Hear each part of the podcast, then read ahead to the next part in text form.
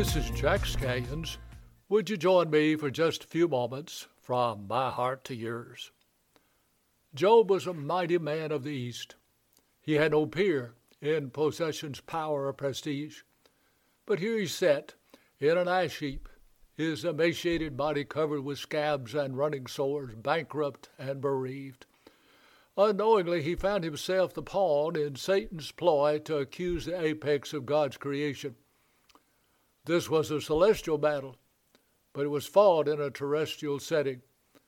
The outcome to reveal that Job did not serve God for earthly rewards, and to reveal to Job that his strength was in his weakness. All heaven watched in silence. For 37 chapters of the drama, God did not speak a word. For days innumerable, Job and his friends talked and talked and talked.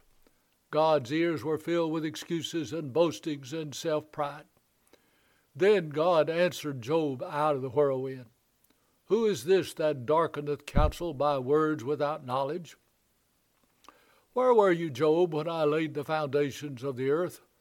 Shall he that contendeth with the Almighty instruct him?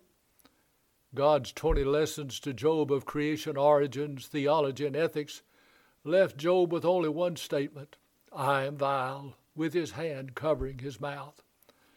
Elijah the Tishbite was the epitome of the prophets, no equal in daring deeds for Jehovah.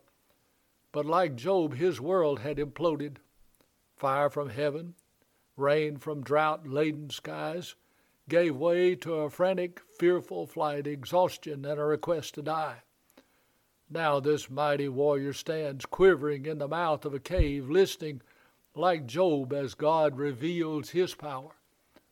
The spiraling 80 mile journey must have given time for Elijah to conjecture how could this thing be? A man who feared only Jehovah now frightened, perhaps like Job thinking his circumstances grossly unfair and perhaps like Job, a tinge of self righteous pride. All those thoughts evaporated in a vapor as he edged warily toward the mouth of that cave and heard God again out of the whirlwind. Then a still small voice, Whence comest thou here, Elijah? Now the great prophet stands, his face wrapped in his mantle, about to face the all powerful sovereign of heaven and earth and his own puny, pitiful weakness. Perhaps we, like these two Old Testament giants, must be brought to see our weakness and insufficiency in order to see God's power and His glory. Now, that is a horrid thought to self grandizing man. Pride is the seed bed of all sin. It reared its ugly head first in a beautiful angel named Lucifer and force marched its destruction from the garden to the present. It is man's besetting sin, and from that one has hatched more than can be counted. Trace a line through mankind's history and see, from the first word of the Decalogue to the last, all broken by prideful man declaring, I can do without recourse from the Almighty whatever, and nothing will come of it. It was present with Job in that ash heap. It accompanied Elijah with each step from Jezreel to that juniper tree. It was with deceitful Jacob at Peniel. It was with David viewing Bathsheba from the top of that roof. It was with Absalom seeking to overthrow King David, with Achan as he hid the wedge of gold. It was with Saul as he pursued David in Engedi, and it was with Peter boasting, Though all forsake you, Lord, I will never. All cases confirm pride comes before a fall. Still, a loving Heavenly Father seeks to bring us to the end of self. Living a pride filled life, claiming glory for self, and refusing to recognize the one who created, redeemed, and sustained, closes in futile emptiness. Pride is a bitter word, a destroyer of life's pure meaning, and a wrecking ball of true happiness. Years ago, I borrowed these words from Dr. Jack Hyles of First Baptist Church of Hammond, Indiana.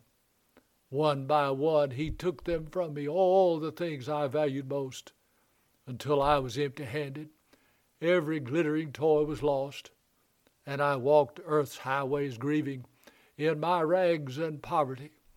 till I heard his voice inviting, Lift your empty hands to me. So I held my hands to heaven, and he filled them with a store of his own transcending riches, till they could contain no more.